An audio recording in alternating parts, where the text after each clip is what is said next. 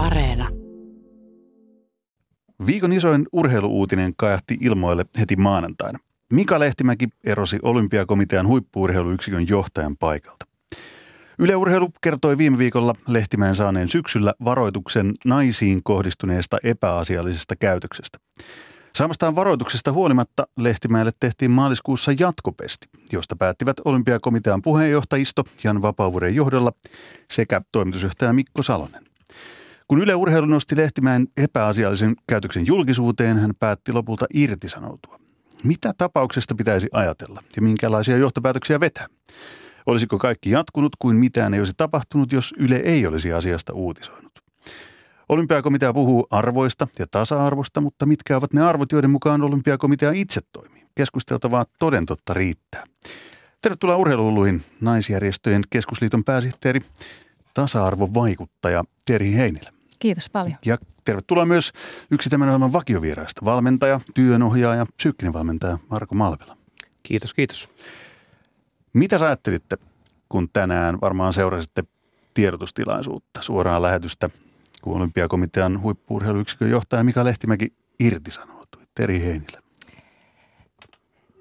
Ei, ei ole kovin, kovin helppoja tilanteita, että hyvin, hyvin traagista, traagista oli, oli tätä tilaisuutta seurata ja kuitenkin ähm, ajattelen, että, että yksittäisten tapauksien sijasta olisi, olisi tärkeää kiinnittää huomiota tämän eh, seksuaalisen häirinnän ja, ja väkivallan ilmiön yleisyyteen suomalaisessa yhteiskunnassa eri, eri eh, elämän osa-alueilla. Ja, ja tässä tänään nähtiin yksi, yksi, yksi eh, valitettava esimerkki ja, ja, ja paljon puhuttiin tietenkin, tietenkin tässä Mika, Mika Lehtimäestä, mutta, mutta myös haluaisin nostaa esiin nämä, nämä rohkeat toimijat, jotka nosti, nostivat näitä, näitä toimia ja tekoja esiin. Että se, ei ole, se ei ole koskaan helppoa, helppoa näille ikään kuin tälle toiselle osapuolelle myöskään.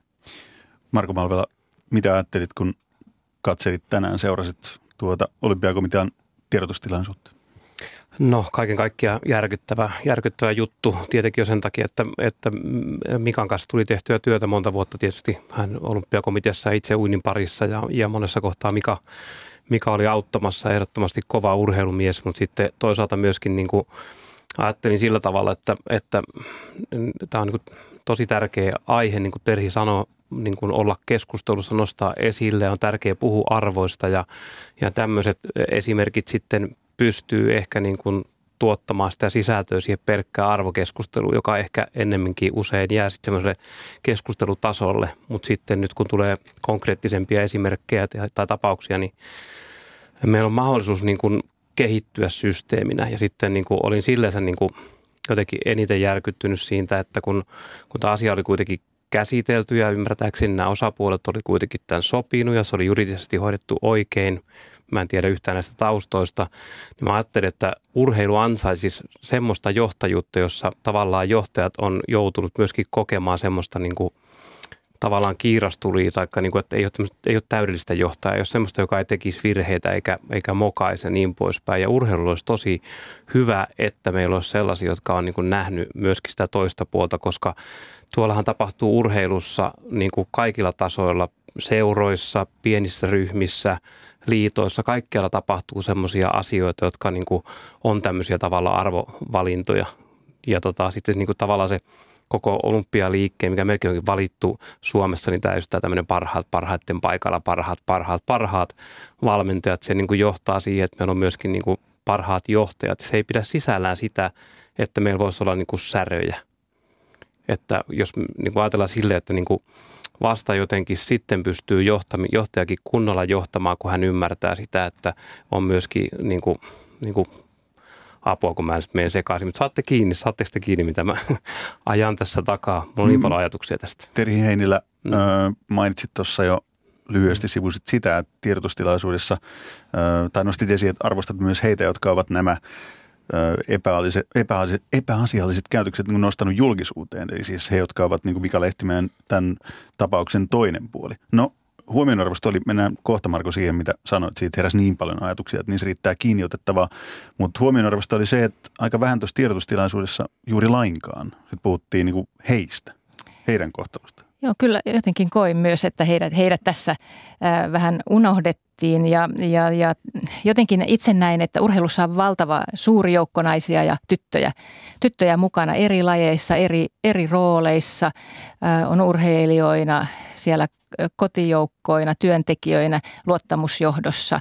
Ja, ja se, että et, et heillä kaikilla on – turvallista ja, ja, ja, ja hyvä, hyvä olla siellä mukana, niin on, on tietenkin hy, hyvin tärkeää. Ja, ja, ja vaikka nämä päätökset oli, oli, oli hyvin surullisia ja, ja, ja yhdelle ihmiselle kohdistuvia, niin kuitenkin näin, että, että on tärkeää, että näistä asioista puhutaan. Ja tämä, on, tämä ei ole niin kuin ei ole yksittäistapaus, näkisin vaikka tiedotustilaisuudessa näin sanottiin, että on hyvin, hyvin pitkäkestoinen ongelma. Me olemme kymmeniä vuosia jo tähän puuttuneet, pyrkineet sitä, sitä kitkemään ja, ja, ja tämä oli sinänsä, sinänsä surullinen päivä, mutta että, ää, tärkeää sinällään, että, että näistä, näistä asioista puhutaan ja niitä pidetään tärkeinä. Ei ole yksittäistapaus sanoit. Eli tarkenna vähän, mitä, mitä sillä tarkoitat? No olen itsekin toiminut urheilussa, Suomen liikunnassa ja urheilussa ja kansainvälisessä naisliikuntaverkostossa vuoteen 2014 saakka. Ja, ja kyllä, kyllä silloin jo ö, meillä oli, oli, oli paljon, paljon esimerkkejä, mutta se, oli, se on hyvin tämmöistä, että se on aika vaikea puuttua näihin silloin, kun tässä ollaan selkeästi tämmöisessä valta-asemassa – ja, ja on, on paljon valtaa ja, ja johtajuutta, niin silloin erityisesti pitäisi olla tarkempi, tarkempi siitä, siitä käytöksestä. Jokaiselle meillä voi sattua virheitä ja, ja se on inhimillistä, mutta se, että se on, liittyy tähän valta-asemaan ja se on, on systemaattista, niin tämä on kymmenien vuosien ikään kuin ongelma ollut urheilussa. Siitä ei välttämättä aina niin paljon puhuttu, että sen takia on hyvä, hyvä että nämä asiat on esillä. Marko Malvila, jos oikein ymmärsin, sanoit, että Mika Lehtimäki oli sun näkemyksen mukaan jo rangaistuksensa saanut ja sen kärsinyt. Niin olisiko sun mielestä Lehtimäellä ollut edellytyksiä jatkaa työssä? No mun mielestä olisi ollut, siis jos mietitään niin kuin, että niin kuin sillä kannalta, että urheilu ansaitsee semmoisia johtajia, jotka on oikeasti ollut itse heikossa ja uhriasemassa meillähän on se ongelma vähän, että me haetaan semmoisia championeja. Ja sitten kun me saadaan championeja, niin sitten kun meille tulee semmoisia, jotka niin vois niin oikeasti tavallaan niin saada kilpeensä semmoisia naarmuja ja säröjä ja niin kuin, niin kuin, tota, oikeasti mokata, heille tulee semmoista kokemusta, mikä, mitä johtajuus tarvitsisi. Eli johtajan tarvitsisi siis niin mokata tai kokea epäonnistumisia, vastoinkäymisiä tai... Mm, tai siis mä tarkoitan, niin kun Teri puhuu tästä, että, että on vuosikymmenten ö, ilmiöstä kysymys, niin eihän se oikein, mä ajattelin, että voiko se muuttuu, ellei meillä johtajiin tuu sellaisia, jotka toteaa, että tämä on, jumalauta, tämä on semmoinen asia, että tämä muuttuu ja se muuttuu nyt. Terhi, Terhi Heinilä, mitä sanot?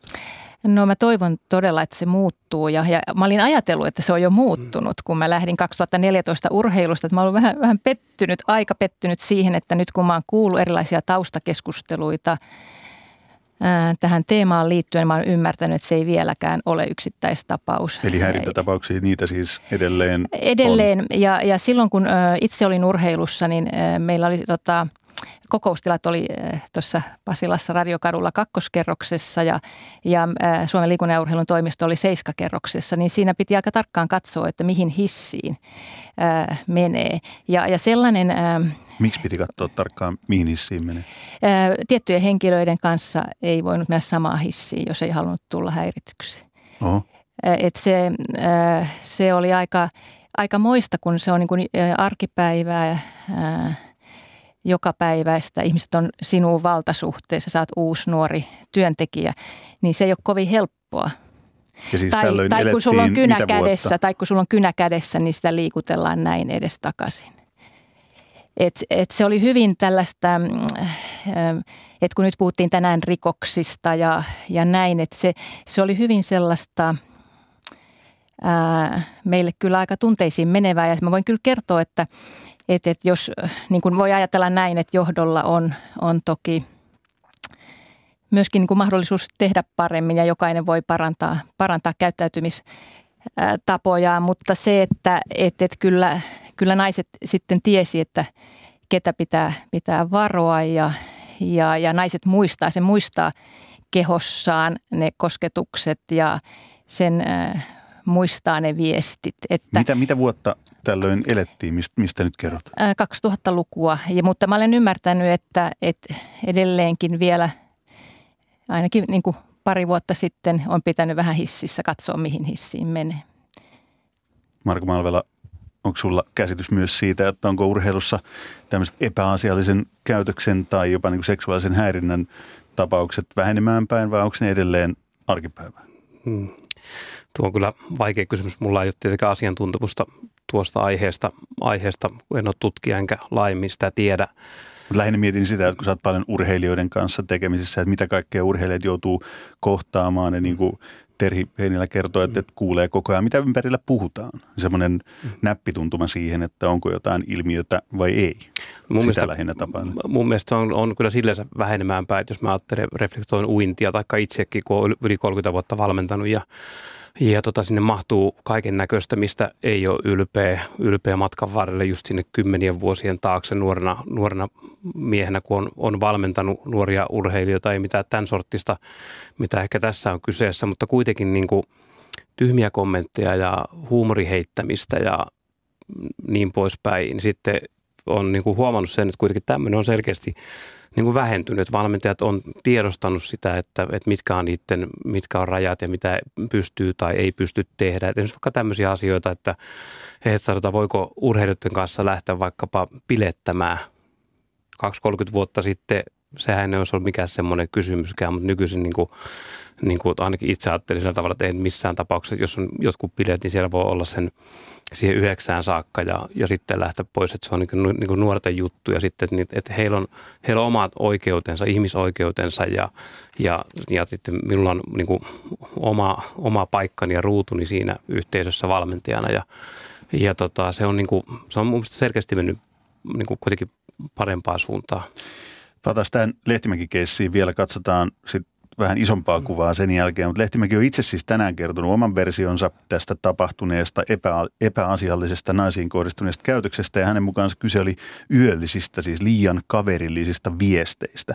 Ja tämä on nyt on kuultu Mika Lehtimäen versio tapauksesta, mutta mietin kyllä tämän kuullessa niitä hetkinen, että jos me lähdetään kaverillisia viestejä yöaikaan, niin onko se niin kuin se, minkä takia jonkun pitäisi erota? Että me ollaan tässä niin kuin aika ohuen tiedon varassa sit nähtävästi kuitenkin, että mistä on kyse? Tässähän on, ö, olympiakomitea on käyttänyt epäasiallinen käytöstermiä ja, ja toki emme, emme tiedä niin kuin tarke, tarkemmin, mutta jotenkin nämä, nämä ö, ulostulot ja ero ja näin viittaisi siihen, että tässä kuitenkin on ollut kyse seksuaalisesta häirinnästä, joka siis toki voi olla myös viestittelyä, puheita ja koskettelun lisäksi, että, että jotenkin itse ajattelisin, että oikeampi termi tässä olisi seksuaalinen häirintä. Nyt siihen isompaan kuvaan, mistä Marko Malvela jo haastoi aika hyvin ajattelemaan, että kun olympiakomitea, sehän on siis äh, taho, joka edustaa Suomessa niin kuin ylevää urheilun eetosta ja olympia-aatetta, kaikki jaloja ja kauniita periaatteita, tasa-arvoa, niin minkälaisia johtopäätöksiä pitäisi vetää siitä, että hetkinen, että nyt on huippuurheilun paraatipaikalla johtajana ollut henkilö, jonka on todettu syyllistyneen epä- epäasialliseen käytökseen ja siitä huolimatta hänen työsuhdettaan on päätetty jatkaa. Niin minkä, minkälainen viesti, sitä mä mietin, minkälainen viesti siitä tulee ulospäin? Että et, hetkinen, joku varmaan miettii, että onko tämä nyt niinku olympiakomitean arvoille sopivaa? Hmm. No mulle tulee ehkä ekana mieleen semmoinen asia, että tota, urheilu on täynnä arvopuhetta. Se on, jos yhteiskunnassa mietitään, se varmaan eniten siellä puhutaan arvoista ja tota, itse ajattelen sillä tavalla, että arvothan on tekoja. Eli aina niin kuin teot kertoo siitä, että mitkä on ne vallitsevat arvot, eikä se, mitä ehkä puhutaan ensin ulos. Niin mulle tulee tässä justiinsa se mieleen tämä ristiriita näiden, näiden justiinsa puheiden ja tekojen kanssa, että, tai, että se teot kertoo niistä arvoista kuitenkin sitten loppujen lopuksi. Ja sitten kun ei tiedetä kuitenkaan näistä yksityiskohdista, missä, mistä on kysymys, ja sitten tota, jotenkin niin kuin joutuu tietenkin luottamaan, niin kuin pitää luottaakin tietenkin niihin, jotka on ollut päätöksiä tekemästä, on toiminut parhaan harkintansa mukaan ja juridisesti oikein, niin kuin tiedotustilaisuudessa todettiin, niin tota, se on se mun ensimmäinen ajatus tuossa. Justiinsa tämä ristiriita tekojen ja arvojen suhteen, että ensin tulee teot, sitten niistä nähdään mitkä arvot.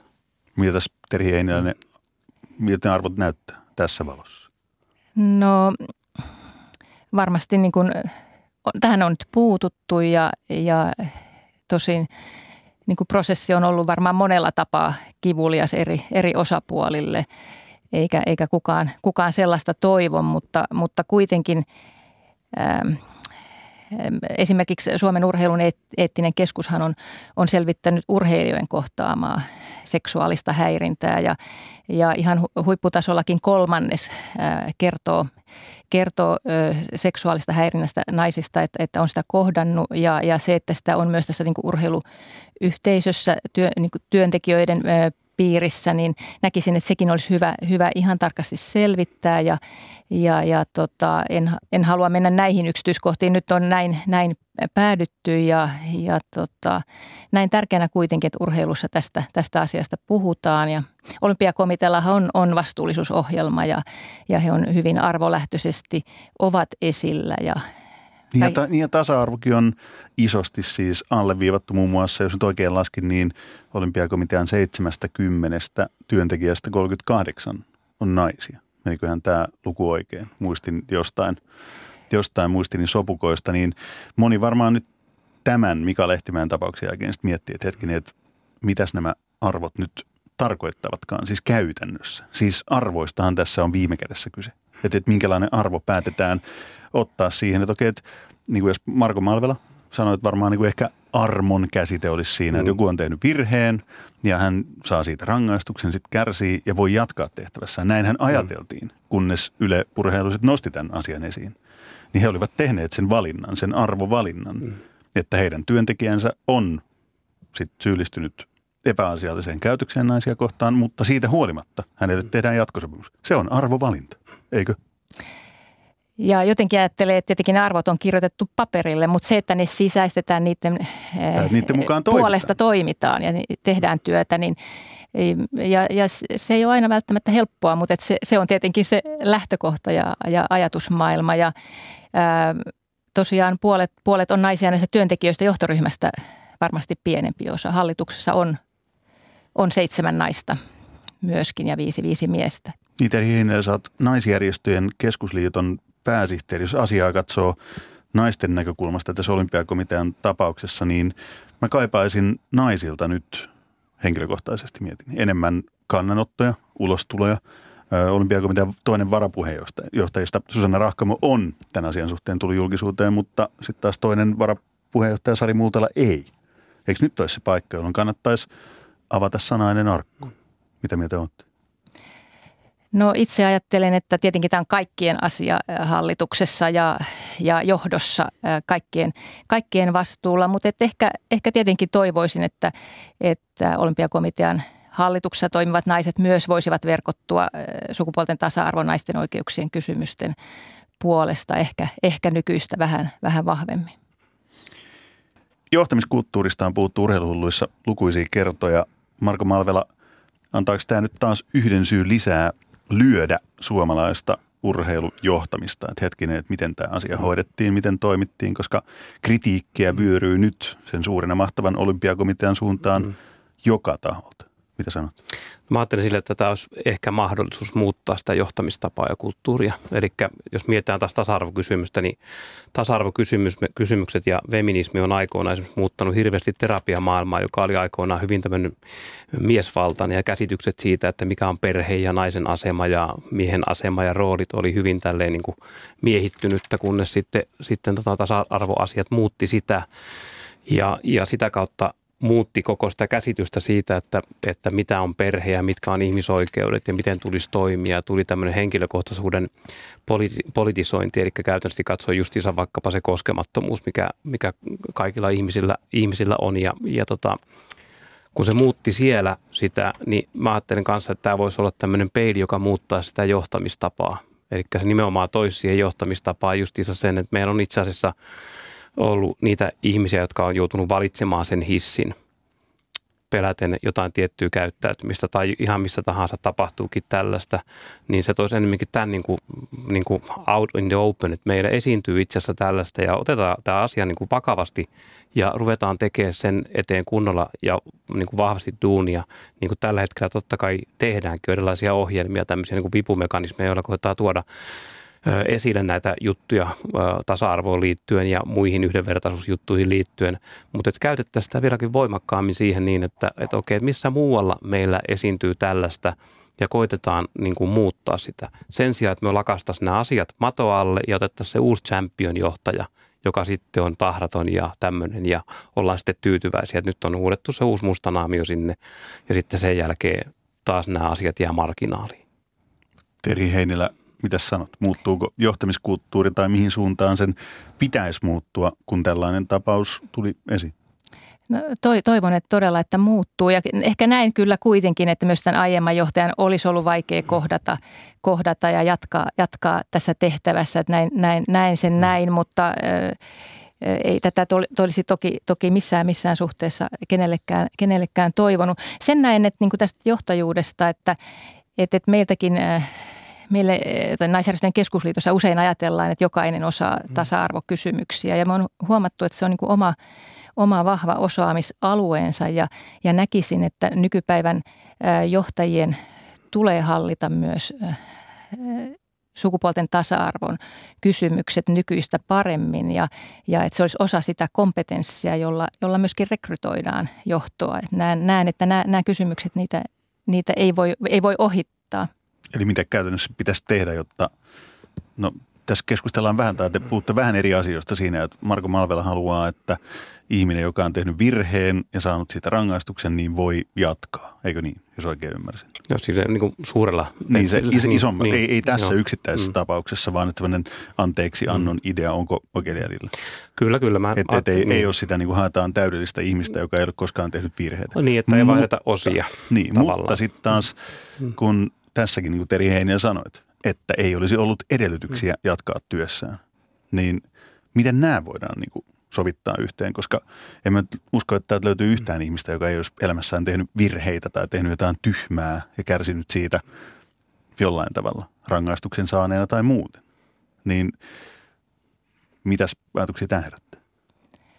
No um, jokainenhan meistä ja varmaan niin koko ajan elämässä tapahtuu ja tämä on hyvin, hyvin inhimillistä ja, ja, ja, ja teemme, teemme virheitä, virheitä jatkuvasti. Mutta tosiaan tämä, että, että tässä on, on kuitenkin urheilussa merkittävä valta-asema, ää, ää, 9 miljoonaa euroa on, niin lasketaan, että on näitä lajiliittojen valtion, valtionavustuksia, urheilija-apurahoja, jotka, jotka ikään kuin kulkee tämän tehtävän, tehtävän läpi ja, ja, ja se, se niin kuin vielä tuo e, suurempaa, suurempaa suurennuslasia toimiin, että se on niin vaikka, vastuullisuutta, vastuullisuutta vaikka valitettavaa ja, ja inhimillistä, mutta, mutta jotenkin ajattelen, että se liittyy tähän, tähän valtaan myöskin. Mitä sanot Marko Malvela? Valta tuo mukanaan tietysti aina sen vastuun ja jos valtaa käyttää väärin, niin se kantaa vastuun tällä tavalla kuin Mika Lehtimäki nyt joutuu kantamaan. Joo, kyllä mä just kanssa yhdistäisin ehkä näitä kahta asiaa. Toisaalta me tarvitaan tosiaankin niin kuin, esimerkkejä siis siitä, että, että väärinkäytöksestä seuraa totta kai seuraamukset ja rangaistukset. Ne muuttaa tätä niin kuin kulttuuria pikkuhiljaa eteenpäin, mikä on, tota, on hyvä asia – totta kai. Mutta sitten on tosissaan tämä toinen taso, on tämä henkilökohtainen taso, eli, eli sekä nämä uhrit tässä tapauksessa ja myöskin Mika Lehtimäki tässä tapauksessa, että miten heidän tarinansa tästä jatkuu, minkälaista, minkälaista tavalla se maailma tämän jälkeen heille on, että se on se toinen osa tätä tarinaa ja sitten niin kuin, mun se pointti on siinä just se, että, että jollakin tavalla meidän pitäisi, mutta tämä armon käsitys on niin semmoinen, että jollakin tavalla pitäisi niin kuin niin kuin saada jollakin tavalla niin kuin jonkunlaista tämmöistä kiirastulityyppistä puhdistumista, että ei jouduta suoraan vaan aina, aika, aina niin kuin helvettiin tämmöisten jälkeen. näen tämän tosiaan hyvin, hyvin valitettavana, enkä, enkä tahdo, tahdo tälle henkilölle mitään, mitään pahaa. Jotenkin ajattelen, että hänen ammattitaitonsa tässä valmennuksessa ja suomalaisessa urheilussa ei katoa minnekään. Et uskon, että hänellä on monta hyvää tehtävää jatkossakin varmasti, varmasti mahdollisia.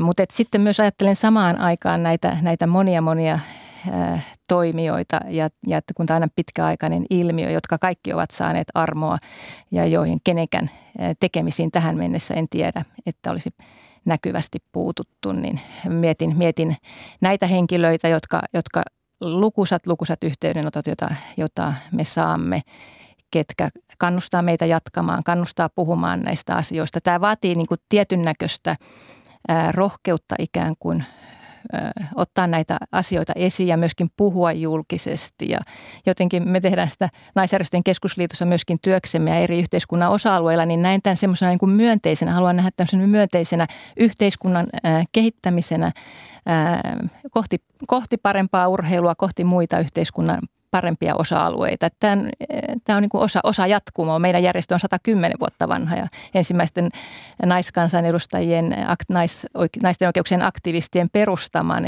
Niin 72 jäsenjärjestöä, 400 000 jäsentä niissä. Tämä on niin suuri suomalainen kansanliike ja, ja samoin on urheilu ja meillä on voimisteluliitto on meidän yksi perustajajäseniä, suurimpia jäseniä ja, ja jotenkin näen tämän tämmöisenä isona yhteiskunnallisena ilmiönä en, en yksittäiseen henkilöön tähän valitettava tapaus, mutta että meidän velvollisuus ikään kuin historiaa ja nykyisyys velvoittaa tähän. Mutta eikö se ole silti jotenkin huomionarvoista, että niin kuin tuossa alussa taisin mainitakin, että jos Yle Urheilu ei olisi tätä asiaa nostanut esiin, niin todennäköisesti kaikki jatkuisi ihan ennallaan. Että Mika Lehtimäki ei tehnyt päätöstä eroamisestaan sen seurauksena, että hän on saanut varoituksen, vaan sen seurauksena, että tämä asia tuotiin julkisuuteen. Musta, musta se soittaa vähän niin kuin hälytyskelloa, että hetkinen, että miten sen asian julkisuus on se, joka määrittää, eikä se itse asia. Hmm. Tämmöinen mielikuva siitä syntyy. Mitä ajattelette? Niin, tota, tämmöinen tulee mieleen, että, että tota, ää, tavallaansa, jos miettii tämmöistä niin kuin rankaisu, rankaisun historiaa aikoinaan, kun se on ollut joskus, joskus 1500-1600-luvulla, on, on, on tota, ruoskittu ja kivitetty ja laitettu jalkapuuhin ja, ja mestattu ja niin poispäin. Niissä on usein käynyt siis sillä tavalla niissä tilanteissa, että kun tämmöinen rankaisu on tullut, niin historia on osoittanut, että, että sympatia kansalla on tullut sen rangaistavan puolelle sillä hetkellä, kun se kärsii sitä, koska se on näyttänyt niin kamalalta. Sitten kun on tullut rankaiseminen on tullut tavallaan valtiolle, on tullut vankilat ynnä muut tyrmät ja niin poispäin, niin sitten, sitten tota, ollaan tavallaan niin kuin tyydytty siihen tai ollaan oltu vähän tyytymättömiä, mutta nyt sitten ollaan menty tavallaan ohi tästä näin, että on tullut tavallaan niin kuin, tullut myöskin sitten tämä tavallaan julkinen rankaisu siitä niin, että tuossa tilanteessa, kun olympiakomitea on tehnyt tämän päätöksen siellä, niin sitten sen jälkeen se on jatkunut tässä ja sitten se ei ole niin kuin riittänyt,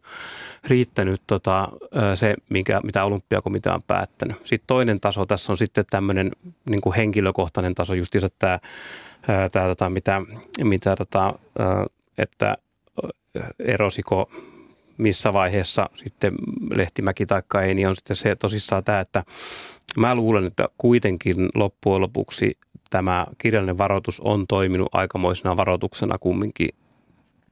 Toivoisin ainakin, että näin olisi, olisi käynyt että, että niin kuin on ollut riittävän voimakas siihen, että toiminta sitten muuttuu. En tiedä, onko, onko näin käynyt, mutta mä voin sen verran itse kertoa, että 2013, kun mut kannettiin uh, uimaseurasta ulos niskaperseotteella ja heitettiin pihalle ja mä käyttäydyn kanssa, mä olin ihan ääliö kiusasin niin, niin tota, naisia kuin miehiäkin siellä ja oli hirveän vaikea moneen vuoteen sitä myöntää, mutta sitten kun myös, että se ehkä piti kuitenkin paikkansa, niin sen jälkeen tavallaan niin kuin itsekin rupesi löytämään sen niin kuin reflektoimaan sitä omaa toimintaa, minkälainen ääli oli ollut ja, ja niin poispäin. Ja tavallaan itse sai sen toisen mahdollisuuden. Niin mä luulen, että kuitenkin taas tässä tilanteessa se, ää, tota, mitä, mitä kirjallinen varoitus on tullut, niin se olisi saattanut ehkä kuitenkin toimia. En tietenkään tiedä. Yksi asia, mikä mm. myös oli huomionarvosta tässä, mitä Yle Urheilu mm. Yle Urheiluasiasta kertoi, niin, niin tästä saamastaan varoituksesta huolimatta, siis Lehtimäelle tehtiin maaliskuussa jatkopesti, mutta sitten se tehtiin vielä niin, että siitä päättivät olympiakomitean puheenjohtajisto, siis Jan Vapaavuoren johdolla, kaksi varapuheenjohtajaa, Susanna Rahkamo, Sari Muutala ja toimitusjohtaja Mikko Salonen. Sitä paikkaa ei pantu julkiseen hakuun, siitä ei kerrottu sen enempää olympiakomitean sisällä oikein muille, vaan se vaan nuittiin eteenpäin. Niin puhutaan tasa-arvosta tai läpinäkyvyydestä, johtamiskulttuurista, ei, ei tämäkään kauhean hyvää kuvaa anna olympiakomitean toimista. Näkisin median roolin näissä monissa näissä seksuaalisen häirinnän äh, esiin nostamisessa hyvin, hyvin keskeisenä. Ihan lähtien jo siitä Me Too ja miten tämä sosiaalinen media lähti, lähti nostamaan, että naiset, naiset on uskaltanut ja seksuaalisen häirinnän kohteeksi joutuneet ylipäätään sukupuolesta riippumatta on uskaltaneet nostaa näitä asioita, asioita esiin nyt tässä ehkä, ehkä viiden vuoden ajan ja, ja tuntuu, että joka kerta mennään aina uudelle tasolle, uuteen alueeseen, mutta kyllähän ää, Ylen tekemä työ on ollut merkittävää. Jos ajatellaan esimerkiksi että syksyllä lokakuussa tuli pelastusalalta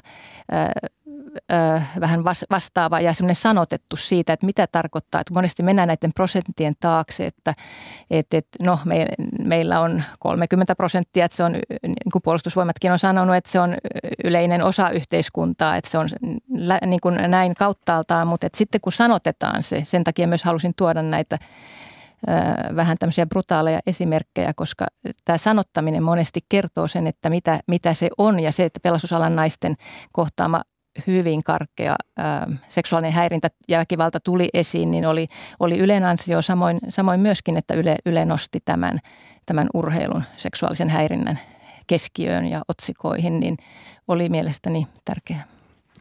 No mitäs, mitäs tästä nyt sitten seuraa? nyt kun kalabaliikki varmaan jatkuu, asia ei liene loppuun käsitelty siinä mielessä, että nyt selvitellään lisää. Kuten Teri Heinilä sanoit, niin tämä ei mikään uusi asia urheilussakaan, että häirintätapauksia on ja niitä tulee ilmi aina silloin tällöin julkisuuteen.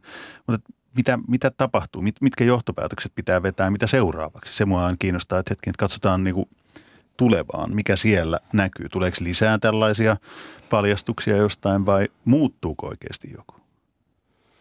No mä ainakin toivon, että semmoinen sillä tavalla kävisi, että ainakin itse totta kai reflektoi kaikkea, mitä on vuosien ja vuosikymmenten aikana tullut tehtyä ja, ja, tota,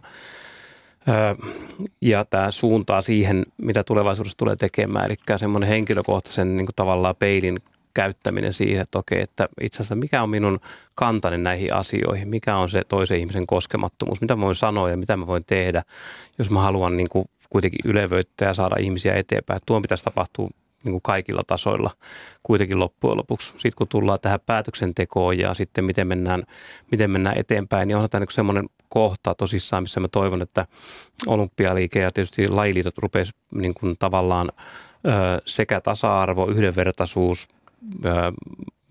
ja muissa tämmöisissä kysymyksissä enemmän justiinsa kanssa rehellisesti pohtimaan, että okei, että onko nämä asiat niin kuin läpinäkyviä? Onko nämä päätöksenteot semmoisia, että nämä oikeasti tasa-arvoisia? Onko, onko täällä tämmöistä hierarkisuutta, että jotkut kuitenkin saa enemmän kuin toiset ja toisia kohdellaan toisella tavalla kuin toisia ja, ja tota, päästä se ehkä pois semmoisesta siitä semmoista champion-kulttuurista, että otetaan vain niitä parempia johtajia sinne ja tehdään tavallaan parempia päätöksiä.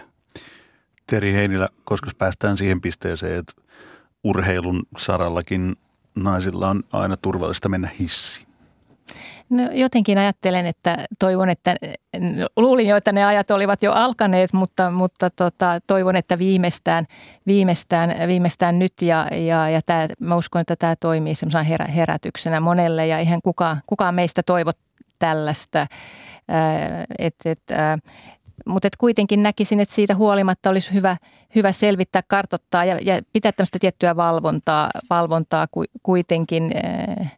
Että et, kyllä edelleen tärkeä, tärkeä seurata ja, ja, ja näkisin tässä Olympiakomitea, lajiliitot, Suomen urheilun eettinen keskus. Ja me mielellään ollaan mukana, jos, jos meistä on myöskin apua ja tukea, tukea ottaa näitä, näitä kysymyksiä niin, mä vähän pelkään, että työ, työ kuitenkin ei ole ihan vielä tehty.